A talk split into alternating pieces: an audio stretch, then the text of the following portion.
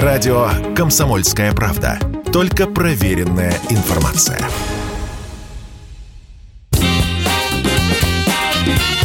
Был бы повод.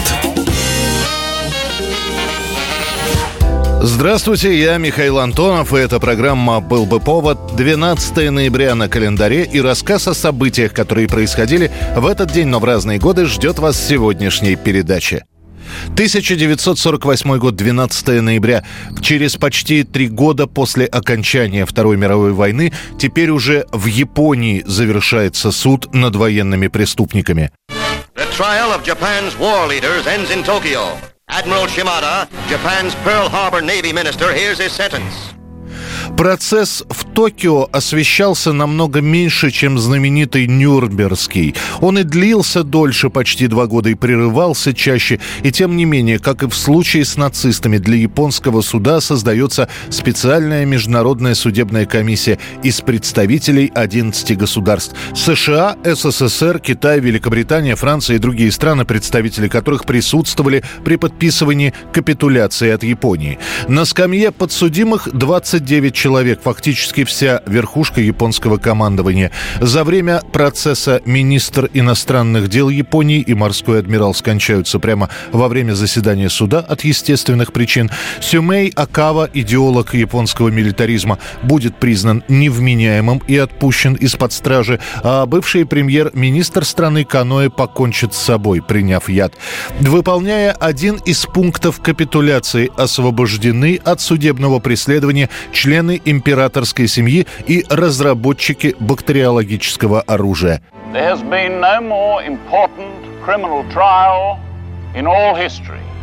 Завершится токийский процесс следующим приговором. Семерых приговорят к повешению, их казнят в декабре прямо во дворе тюрьмы. Остальные получат пожизненные заключения, но уже через семь лет большая часть осужденных выйдет на свободу.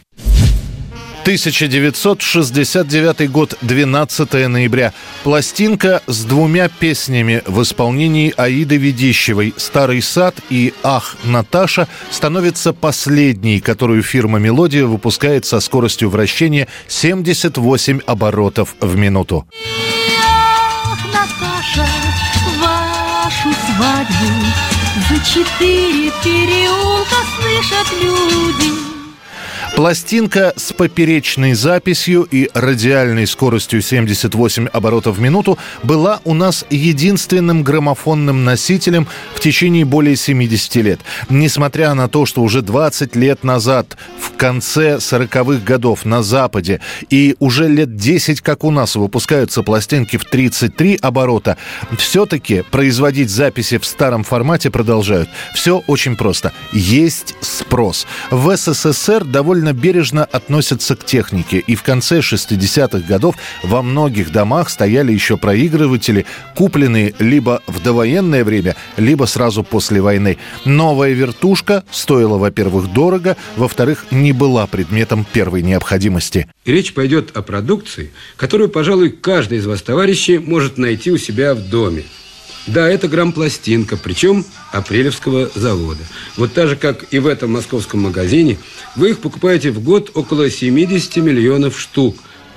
Именно поэтому вплоть до 70-х годов в музыкальных магазинах, где продают пластинки, существует два отдела – со старыми и новыми форматами записей.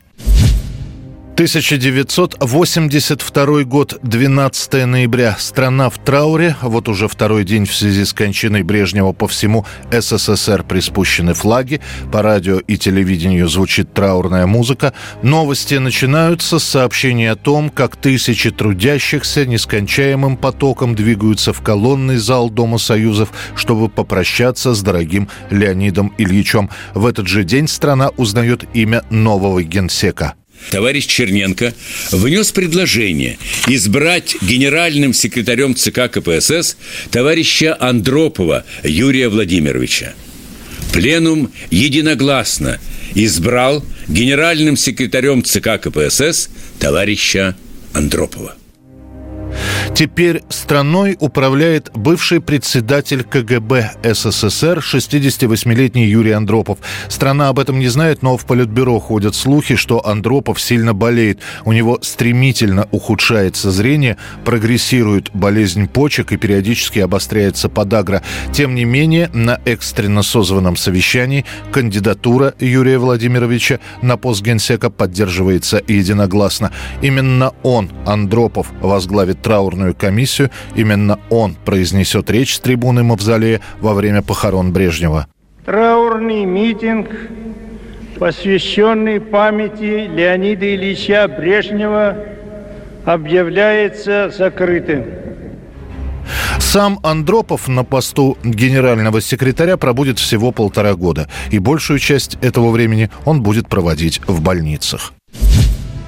2018 год, 12 ноября. Фанаты комиксов Marvel скорбят. На 96-м году жизни умирает Стэн Ли. Человек, который придумал огромное количество персонажей комиксов. Человека-паука, Фантастическую четверку, Тора, Черную вдову, Черную пантеру и массу других персонажей. Breaking news in the world of Hollywood, an American icon, uh, comic books, has passed away. Marvel Comics co-creator Stan Lee, the brains behind Spider Man, Black Panther, the Fantastic Four, uh, has died. He was 95, and CNN's Stephanie Elam takes a look back at his legendary writing career. Spider Man. Iron Man, and the X Men.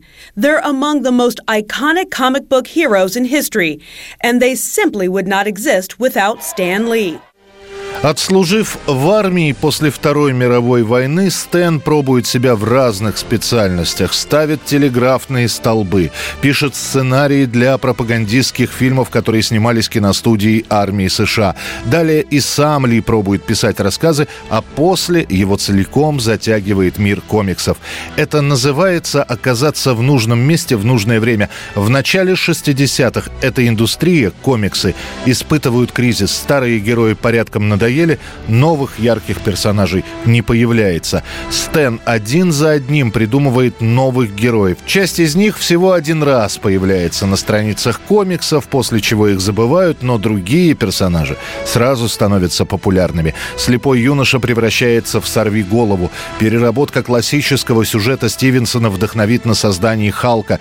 Детишки со способностями перекинеза и телекинеза отправятся в школу мутантов и получат название «Люди Икс», Икс, а талантливый изобретатель Тони Старк превратится в железного человека.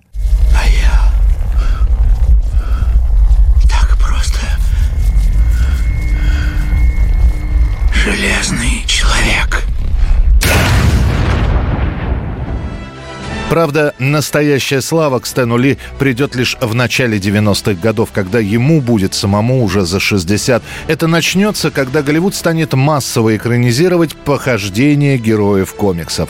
У Стэна Ли останется маленькое хобби – появляться в эпизодических ролях экранизаций комиксов Марвел. В итоге Стэн Ли станет эдаким хранителем марвеловского духа в картинах. Just do your thing, do it as well as you. That's the important thing. Don't shirk. Whatever you do, give it your best shot. Это была программа «Был бы повод» и рассказ о событиях, которые происходили в этот день, но в разные годы. Очередной выпуск завтра. В студии был Михаил Антонов. До встречи. «Был бы повод»